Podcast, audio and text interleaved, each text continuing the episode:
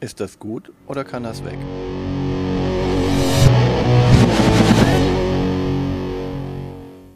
Willkommen zu Fuchs und Bär. Ist das gut oder kann das weg? Mit Martina und Björn. In dieser Folge auf dem Prüfstand Second Chance. Das ist ein Rosenberg. Boah, das macht Sinn. Die Statistiken bitte. Ja, Second Chance ist äh, 2019 rausgekommen bei der Edition Spielwiese im Vertrieb von Pegasus. Ähm, 2020 hat es eine Neuauflage bekommen, die komplett anders aussieht. Also das Spiel ist komplett gleich, aber die Neuauflage sieht ganz anders aus. Also man würde sie nicht sofort erkennen. Und bunter, ja? Viel bunter. Knalliger, nicht in diesen Pastelltönen, die wir hier haben. Ja, und nicht mit Blumen und so, sondern. Aber dann müssen wir das Ganze nochmal testen, weil sonst geht vielleicht dieses Meditative weg. Ich habe das ja mit der anderen Ausgabe schon gespielt. Ah. Wie äh, Björn Da bin ich gespannt auf den Vergleich. Wie äh, Björn gerade schon gesagt hat, es ist ein äh, Uwe Rosenberg. Das Ranking auf BGG ist 6,7. Es hat eine ähm, Schwierigkeitsstufe von 1,18 von 5. Und man kann es mit ein bis sechs SpielerInnen spielen, offiziell auf der Packung. Am besten sagt die Community von BGG, von Boardgame Geek, dass es mit zwei bis vier Spielerinnen ist. Und dazu haben wir eine ganz dezidierte Meinung, die wir am Ende beziehungsweise gleich auf jeden Fall ausführlich diskutieren werden. Eigenartigerweise steht da, dass eine Partie 10 bis 15 Minuten dauert. Das habe ich noch nie erlebt. Nee. Also, keine Ahnung, wie die malen. Wir schaffen das nicht. Und es ist ab acht Jahren und das würde ich halt auch sagen, dass das stimmt. Ähm, All-Time Played ist dieses äh, Spiel auf BGG 14.932 Mal. Diesen Monat ist es noch 10 Mal getrackt worden. Im Besitz ist es 2783 Mal. Im Overall Rank, also der Liste, wo Gloomhaven an Platz 1 ist, ist äh, Second Chance an 2283 und auf der Family Rank Liste auf 661. Das war's mit den Statistiken. Also ein gemütliches Familienspiel.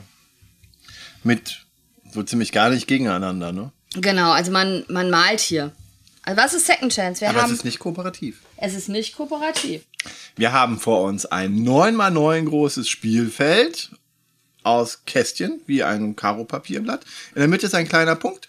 Da muss man das Startteil irgendwie unterbringen. Und das Und- Startteil hat immer acht Kästchen, also umfasst acht Kästchen. Das hat auch verschiedene Formen. Und eins dieser muss halt in, in der Mitte sein. Und ab dann kann man auch da, wo man will, oder muss man angrenzen? Nee, Oder man kann malen, wo man möchte. Man kann malen, wo man möchte. Man hat halt diese, diese riesige Auswahl aus, äh, ja, Tetris-Teile ist zu, zu wenig weit gegriffen, weil es sind die Tetris-Teile auch, aber es sind auch Dreier, Zweier, Einer, Bis zu Siebenern hoch. bis zu Siebenern hoch in allen möglichen Formen und Farben auch, aber die Farben spielen überhaupt keine Rolle. Nee. Und mal gibt's davon dieses Teil nur einmal und mal gibt's das Teil dreimal zum Beispiel. Genau, ganz wichtig ist oft, um irgendwie noch ein Kästchen auszufüllen, der, der, das Einer-Kästchen, der Einer-Punkt, den gibt es bis zu dreimal. Aber die, die intelligente Spielmechanik sorgt dafür, dass wir unter Umständen äh, das best schlechtestenfalls auch gar nicht für alle zu Gesicht bekommen. Genau, denn es werden immer, ähm, diese ganzen Teile sind auf Karten aufgemalt und es werden immer zwei Karten aufgedeckt und jeder darf sich dann dafür entscheiden, welches der beiden Kartenteile er malt. Zum Beispiel liegt ja dann ein Tetris L und ein Zweier. Und dann kann, sich, kann man sich überlegen, nimmt man das Tetris L oder das Zweier. Man kann das drehen, spiegeln, wie man will. Und dann zeichnet man das ein. Irgendwo auf seinen, seinen Block. Genau. Und dann dreht man wieder zwei Karten um und man entscheidet sich wieder. Also man nimmt sich hier nichts weg. Es ist nicht so, dass wenn der eine das teilnimmt, darf der andere das nicht mehr nehmen, sondern das gesch geschieht zeitgleich. Und man malt halt immer die verschiedenen Teile ein. Und im Idealfall auch so, dass man die voneinander unterscheiden kann, damit man so ein bisschen auch sieht, was eingezeichnet wurde. Genau, so dass man nachvollziehen kann, wo wer was welches Teil eingezeichnet hat. Ja, und äh, man versucht seinen ganzen Spielplan voll zu puzzeln so. Insofern ist es ja, es ist ein Derivat von dem Uwe Rosenberg Puzzle äh, Konglomerat. Ha, zwei Fremdworte in einem äh, Abschnitt benutzt. Ich bin sehr stolz auf mich. Äh, ähm, ja, es ist ähm, daher gekommen. Ja. Rosenberg entwickelt ja immer so eine, einige Ideen in verschiedene Richtungen weiter und legt die dann auf Eis und entwickelt die dann individuell weiter. Was eine äh, spannende Arbeitsweise ist, aber dazu An anderer Stelle bestimmt irgendwann mal. Ähm, es ist halt noch interessant, dass man hier nicht als erstes fertig sein muss und das Ding voll haben muss. Das klappt Nee, auch nur denn- so gerade ganz vielleicht über, wenn überhaupt gar nicht. Genau, denn es geht eigentlich nur darum, äh, so gut wie möglich das Teil voll zu haben. Das heißt, manchmal kann es sich auch lohnen, eher die kleinen Teile zu nehmen als die großen, denn man ist bis zum Schluss so lange dran, bis man nicht mehr einzeichnen kann. Und wenn man, wenn irgendjemand an dem Punkt ist, dass er sagt, von den beiden Teilen, die aufgedeckt wurden, kann ich keins mehr einzeichnen, Weil die zu groß sind und nicht mehr da reinpassen im Freundesspielfeld. ähm, dann gibt es eine Second Chance, deswegen heißt das Spiel so. Dann gibt es eine zweite Chance und es wird noch eine Karte umgedreht aus dem ganzen Stapel. Nur für diese eine Nur für Person. diese eine Person. Und wenn das dann noch geht, wenn diese Person das dann noch einzeichnen kann, dann ist die komplett weiter im Spiel. Wenn Ansonsten. nicht, ist sie raus. Dann darf man, wenn man äh, die erste Spielerin ist, darf man eine Eins reinschreiben. Das ist dann eine Zahl, die auch nochmal, das ist ein ausgefülltes Feld. Also noch ein Fältchen. Genau, und dann ist man raus. Und dann muss man ein bisschen zugucken, solange wir die anderen weiterspielen. Aber wenn man sich nicht ganz, äh, ganz wirr gebaut hat, dann äh, ist das ziemlich gleichzeitig. Also ich habe das kaum erlebt, dass das dann noch länger als wie zwei, drei Runden geht. Genau, es ist halt einfach so, dass äh, wenn gerade zum Schluss äh, die zwei, großen, äh, zwei große Teile ähm, zusammen aufgedeckt werden, ist die Chance relativ groß, äh, dass keiner mehr einzeichnen kann, weil die halt immer mindestens drei breit sind. Und wenn man dafür keine Felder mehr hat, Ja. dann äh, geht das einfach nicht. Und dann zählt man alle Felder. Die frei sind. Und Und wer die wenigsten freien Felder hat, hat gewonnen. Ich hätte es jetzt andersrum erklärt, aber so ist wahrscheinlich auch Zählst du, sinnvoller. zählst du immer die Felder, die du bemalt hast? Da bist du ja viel länger dran. Ja, es sind ja maximal neun, 81 Felder, die man dann zählen kann. Ja. Nein, natürlich zählt man nicht. Das, das Schöne an dem Spiel ist, dass man es äh, sehr individuell spielen kann, so wie gerade die Gruppe drauf ist. Also, wenn ich nur Bleistifte habe, haben wir zum Beispiel immer Muster reingemalt. Und das kommt dann halt auch immer drauf an, wer wie gerne Muster malt. Also meine sehen immer total schrecklich aus, während Björn irgendwelche Batman-Zeichen und sonst irgendwas reingemalt hat schon. Ich habe die alle aufgehoben. Das ist für mich immer ein Fest, mir die Second Chance ähm, äh, Blätter anzuschauen. Ich bin da relativ unkreativ. Womit wir dann in letzter Zeit angefangen haben, ist die einfach mit Buntstiften auszumalen. Das ist viel einfacher, weil dann hat man einfach unterschiedliche Farben und muss nur ausmalen. Ja, man könnte, wie gesagt, auch alles in einer Farbe machen, aber es wird dann schnell unübersichtlich. Wichtig ist, dass man halt deutlich macht, welches äh, ausgemalt ist und welches nicht ausgemalt ist. Das ist auch so eine Sache, wo man ähm, Spieler unterschiedlichen Typs dann äh, abholen kann. Und wenn man dann Downtime hat, weil andere noch überlegen, wo sie ihr Teil reinzeichnen wollen, weil es passiert ja alles Dann gleichzeitig. zeichne ich einfach ein schöneres Muster rein. Genau, dann kann man halt anfangen, da bessere, schönere Muster reinzumachen oder sich was da zu überlegen. Ja. Und das sieht man auch in den ganzen Zetteln, die so in meiner Second Chance Schachtel liegen. Ähm, da sind teilweise totale Kunstwerke dabei. Und meine Zettel. Die Unkreativen machen einfach nur Buchstaben dann rein. Das finde ich ein bisschen witzlos, aber hey. Nichts gegen Buchstaben. ja. Und das ist auch schon das ganze Spiel, ne? Genau. Also wichtig ist, ist, es gibt eine Übersicht aller Teile, die drin ist, für die Leute, die halt schon darauf vielleicht ein bisschen hinarbeiten wollen, was sie sich freilassen oder Ja. sich merken können, welche Teile sind schon draußen oder so. Ja, aber die Frage kommt ja auch dann auf, also wenn ich dann hier in der Ecke das so male, dass in diese Ecke nur noch ein Zweier reinpasst, dann fragt man, dann hört man oft die Frage, wie viele Zweier sind denn überhaupt drin? Wir hatten ja eben schon eins oder so. Und dann kann man da kurz auf die Übersicht gucken und wissen, aha, drei Zweier gibt es insgesamt. Und dadurch, dass aber individuell bei der zweiten Chance, bei der Second Chance, jemand anderes äh, einen extra Teil bekommt, was dann für alle raus ist, das äh, macht dann dieses, diesen Unsicherheitsfaktor auch, ne? Also, oder Ja. wenn halt zwei Einser kommen, dann Genau. hast du halt auch wieder eins, eins raus, ne? Und das ist, äh, also, ja, es ist ein simples Spiel, aber sim gute, simple Spiele haben ja oft äh, dann äh, clevere Mechaniken und das sehe ich schon als eine clevere Mechanik an. Ja, vor allen Dingen, dass man dann halt wieder reinkommen kann. Also es ist nicht, wenn du jetzt einmal Pech hattest und du kannst das Teil überhaupt nicht mehr zeichnen, dann hast du noch mal eine Chance, du hast noch mal einen kleinen Glücksanteil, einen Teil zu bekommen, was du einzeichnen kannst. Und dann bist du ja komplett normal weiter dabei. Und dann kannst du ja noch mal eine Second Chance bekommen. Genau, die kannst Das du so oft dann aber bekommen, wie du willst. Die, die Third, Chance. Chance. Eigentlich wär's Fourth aber-. Aber das habe ich auch noch nie erlebt, weil wenn man schon an dem Punkt ist, wo man kaum was einzeichnen kann, dann wird die Wahrscheinlichkeit, dass die Second Chance dann auch Es muss halt ein kleines Teil sein. greift, das wird dann halt schwierig. Ne? Genau. Ja, ähm, wir wollten was zur Spieleranzahl sagen. Oh ja.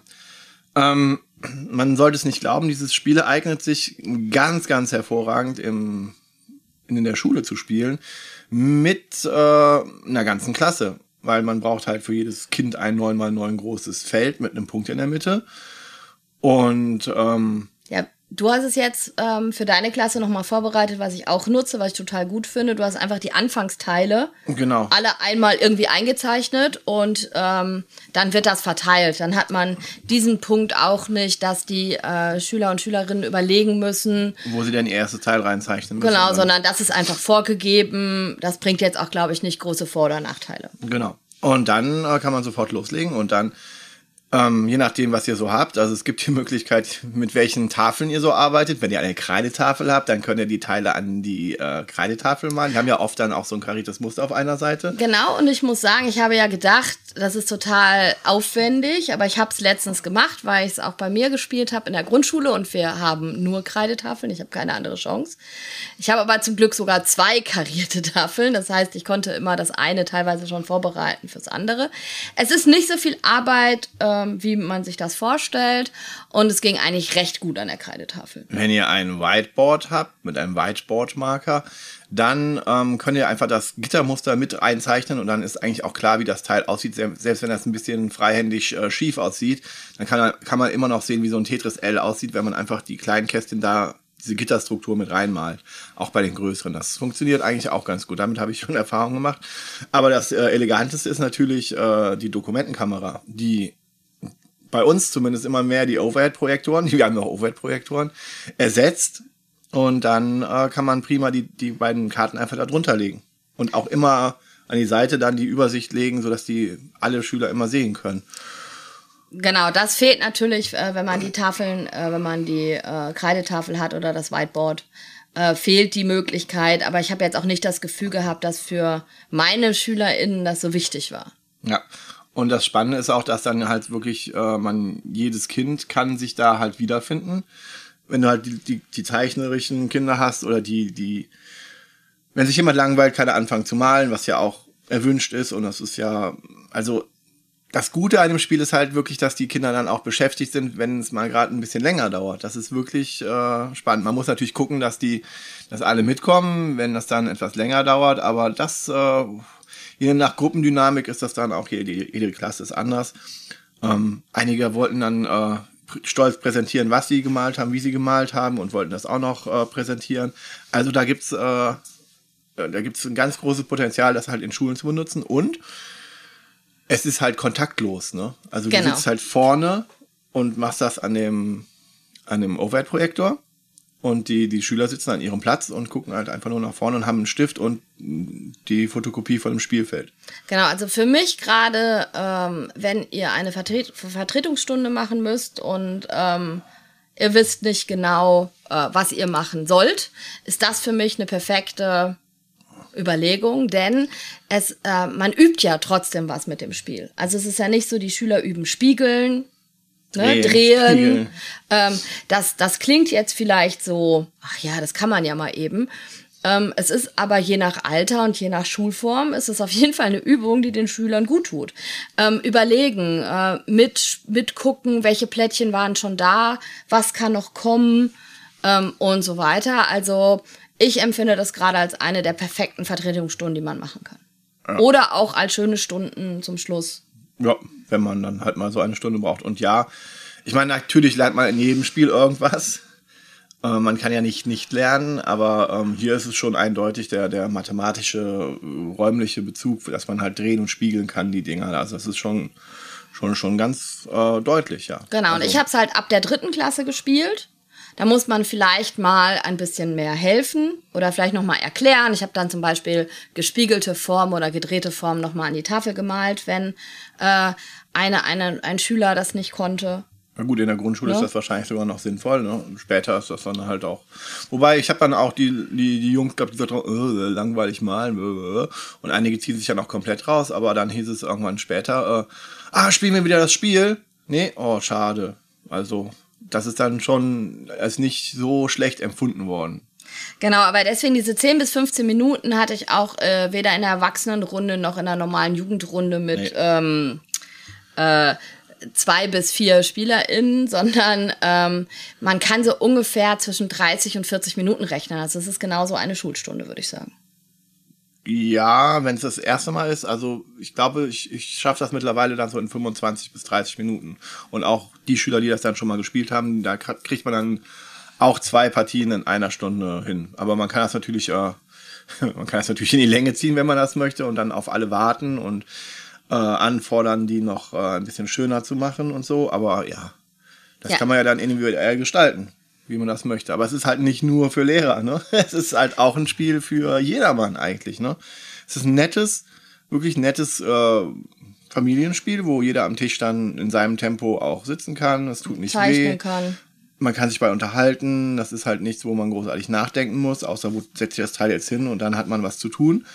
Es ist halt jenseits dieser Spiele, wo man immer die ganze Zeit äh, irgendwelche strategischen Abwägungen schafft, sondern es ist ein Spiel, wo man am Tisch sitzen kann und sich dabei unterhalten kann. Ne? Also gut unterhalten kann. Und solche Spiele bevorzugen ja einige Menschen auch. Ne? Genau. Obwohl ich jetzt sagen würde, ich glaube, wenn ich es nicht in der Schule spielen würde, würde es wegkommen. Für die Schule absolute Empfehlung und da bleibt es auf jeden Fall. Also es bleibt sozusagen in der Schulsammlung. Ja gut, du hast ja auch deine Jugendgruppen gehabt, mit denen hast du ja auch gerne mal rausgeholt. Genau. Für, für, für wenig Spieler, ja, nee, also ich würde andere Absacker spielen oder wenn ich nicht bei nachdenken muss, würde ich halt sowas wie Gloomhaven spielen. Aber nein.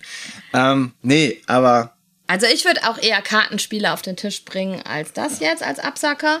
ja, aber es hat durchaus seine Berechtigung und es ist halt äh, simpel und genial. Also es ist äh, das, was es macht, macht es richtig gut und die, durch diese Skalierung auf die großen Gruppen ist das definitiv ein Keeper, wenn auch beruflich. Ne? Also ja, kann weg. Aber ist schön. Für Ja, bleibt in, Alle. bleibt in der Schulsammlung. Und da habe Ja. ich nämlich auch das neue Second Chance. okay. weshalb ich es da schon gespielt habe. Es ist einfach nur bunter und äh, die erste ähm, Edition hat halt Blumenmuster, das ist halt alles ein bisschen lieblicher und das ist dann in der neuen Version ist es halt einfach bunt und Tetris-mäßiger, moderner. Wobei, nee, ich würde es tatsächlich, glaube ich, doch eher behalten aus Okay. dem Grund. Ja, nee, aus dem Grund, wenn die Kinder ähm, ein bisschen älter werden und man weiß nicht, wie sich die Kinder so entwickeln, vielleicht wird das das Lieblingsspiel von einem Kind, was gerne malt. Ne?